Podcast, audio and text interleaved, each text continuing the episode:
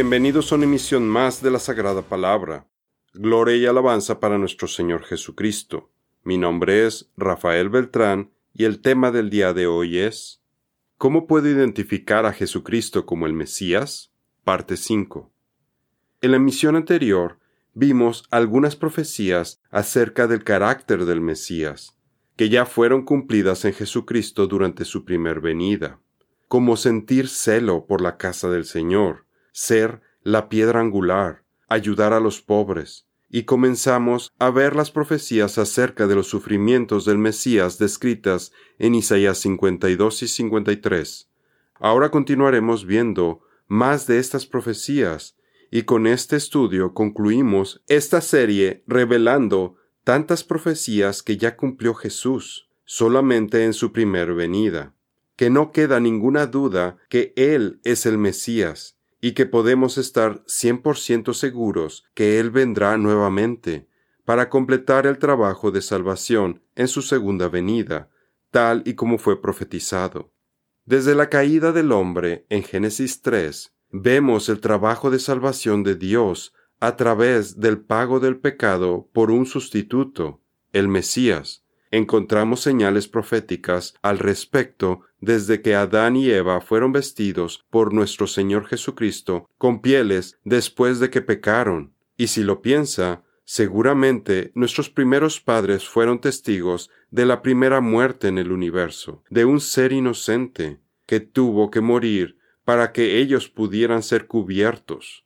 Después tenemos la señal del sacrificio de Abel, cuyo sacrificio fue el mejor de sus corderos. Como vimos en nuestro estudio de Génesis 4, del 3 al 5, las ofrendas de Caín y Abel, parte 1. Más adelante tenemos el sacrificio que hizo Noé después del diluvio, y como vimos en nuestro artículo La controversia de la profecía de las setenta semanas de Daniel, vimos algunos otros ejemplos de señales proféticas, como la del sacrificio que iba a realizar Abraham y la del Cordero de Pascua con Moisés. Todos estos son simbolismos que apuntan al sacrificio que luego haría Jesucristo, el Cordero de Dios, para nuestra salvación o redención del pecado. Y me mirarán a mí, a quien han traspasado. Esta profecía la encontramos en Zacarías 12:10, y habla acerca del evento que ocurrirá al final de los tiempos, después de las tribulaciones, y que ha dejado perplejos a los estudiosos judíos, porque si el que está hablando es Dios, ¿cómo es posible que alguien haya herido de muerte a Dios al traspasarlo con una espada o lanza? Entonces, ¿cómo podría Dios salvar a los judíos en este estado?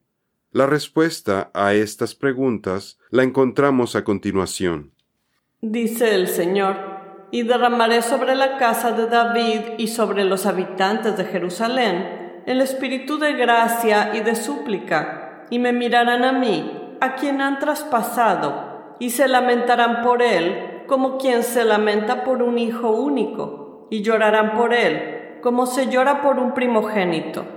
Zacarías 12:10 Estas profecías tuvieron cumplimiento en Jesucristo. Esta profecía fue cumplida cuando Cristo fue traspasado con clavos y con una lanza el día de su crucifixión. Jesús no solamente es divino, sino que se encarnó al hacerse hombre, y voluntariamente permitió ser crucificado para morir y resucitar para redimir del pecado no solo a los judíos, sino a toda la humanidad, siempre y cuando la persona ponga su fe en él. De esta forma, Jesucristo puede dar cumplimiento a su palabra, al ser Dios y haber sido traspasado, porque continúa enviando a su Espíritu a quienes ponen su fe en Él, y además Jesús dará cumplimiento total a esta profecía en el futuro, cuando su Espíritu sea derramado, y el endurecimiento del corazón que tiene parcialmente cegado a Israel se acabe cuando suceda la plenitud de los gentiles. Cuando llegaron a Jesús, como vieron que ya estaba muerto, no le quebraron las piernas, pero uno de los soldados le traspasó el costado con una lanza, y al momento salió sangre y agua. Porque esto sucedió para que se cumpliera la escritura. Mirarán aquel que traspasaron. Juan 19, 33 al 34 y 36 al 37. En Zacarías 12:10 encontramos la palabra en hebreo et, formada por la primera letra Aleph y la última letra Tav del alfabeto hebreo, la cual hace referencia a Jesús como el alfa y el omega, el principio y el fin, como ya vimos en nuestro artículo Génesis 1, ¿cómo puede identificar a Jesucristo como el Creador? La ubicación de esta palabra en este versículo es un poderoso argumento que et se refiere a una persona, porque la traducción literal sería ellos mirarán a Lef Tav que traspasaron, dándonos otra prueba más de que Zacarías estaba hablando de Jesucristo, quien además es llamado la palabra, por el apóstol Juan en Juan 1.1, el Aleph Taf, en el principio, quien es Dios. Recordemos que cuando vino el Mesías, su pueblo como nación no lo reconoció. El Señor lo expresa como no conociste el tiempo de tu visitación.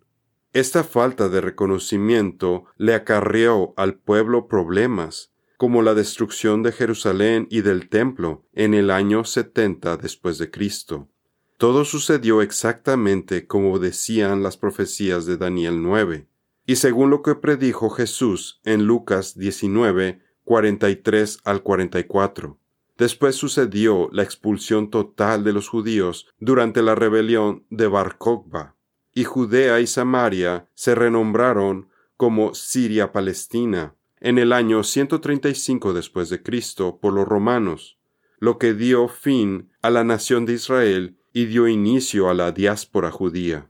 Jesús dice, porque vendrán sobre ti días en que tus enemigos te rodearán con baluarte y te pondrán sitio, y por todos lados te apretarán, te derribarán a tierra y a tus hijos dentro de ti no dejarán en ti piedra sobre piedra por cuanto no conociste el tiempo de tu visitación.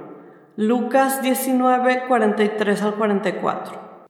Dios espera que las personas observen sus leyes y que estudien las escrituras, y dice que su pueblo es destruido por falta de conocimiento. Si las hubieran estudiado, el pueblo en su momento hubiera reconocido a Cristo, hubieran apreciado el tiempo de su visitación, por eso lo invitamos a que estudie la palabra de Dios, para que esté preparado para la segunda venida. De lo contrario, esta vez, las personas que lo rechacen experimentarán la ira de Dios eternamente. Antes de continuar, les comparto un mensaje de nuestra tienda Beidiles. La Sagrada Palabra pone a su disposición su nuevo libro, Las siete armas espirituales en él encontrará una descripción detallada de cada una de las piezas que componen la armadura de Dios. Si usted ya cuenta con su armadura, ahora necesita aprender a utilizarla. Conozca las estrategias del enemigo y protéjase contra sus flechas incendiarias. Mejore su relación con el Señor, obtenga mejores resultados a sus oraciones para que sean escuchadas. Al ponerse su armadura a diario, incrementará su fe y mejorará su discernimiento espiritual. Encuentre el libro y el audiolibro en nuestra página web beidiles.com. También se encuentra disponible el libro digital en formato Kindle en Amazon y como libro impreso.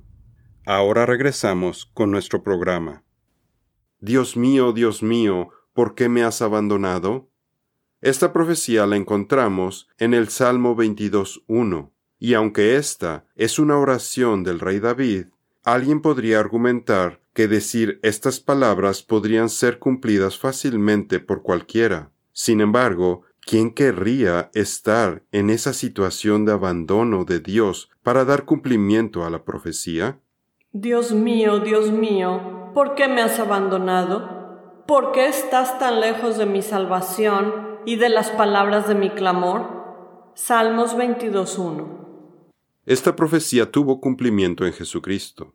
Estas palabras las pronunció Cristo al estar en la cruz. El Salmo 22 es famoso porque profetiza acerca de la crucifixión de Jesucristo. Cristo, en su crucifixión, sintió el abandono y desesperación que resultaron de la ira de Dios sobre él, al cargar todos los pecados del mundo. Por eso vemos tres horas de oscuridad antes de su muerte. Durante su crucifixión vemos la forma inhumana en la que fue torturado físicamente, pero el estar separado de Dios Padre y del Espíritu Santo al recibir la ira de Dios por nuestros pecados fue el momento que Jesús le pidió al Padre si era posible evitar cuando oró en Getsemaní.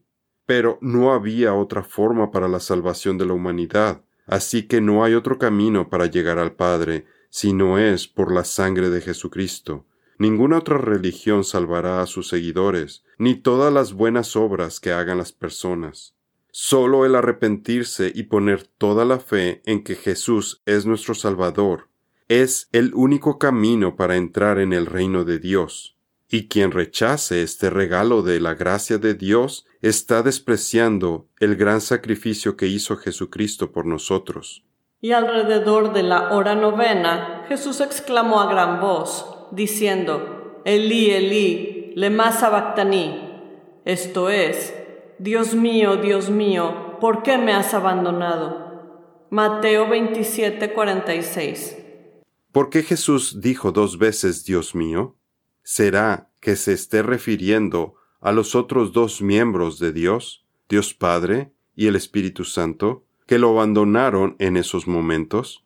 Dice el apóstol Pedro, Él mismo llevó nuestros pecados en su cuerpo sobre la cruz, a fin de que muramos al pecado y vivamos a la justicia, porque por sus heridas fueron ustedes sanados.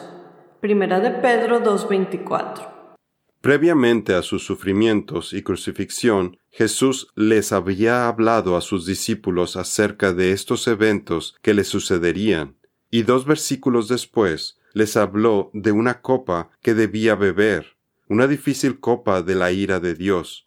En el Antiguo Testamento se presenta esta copa como un símbolo de la ira divina contra el pecado.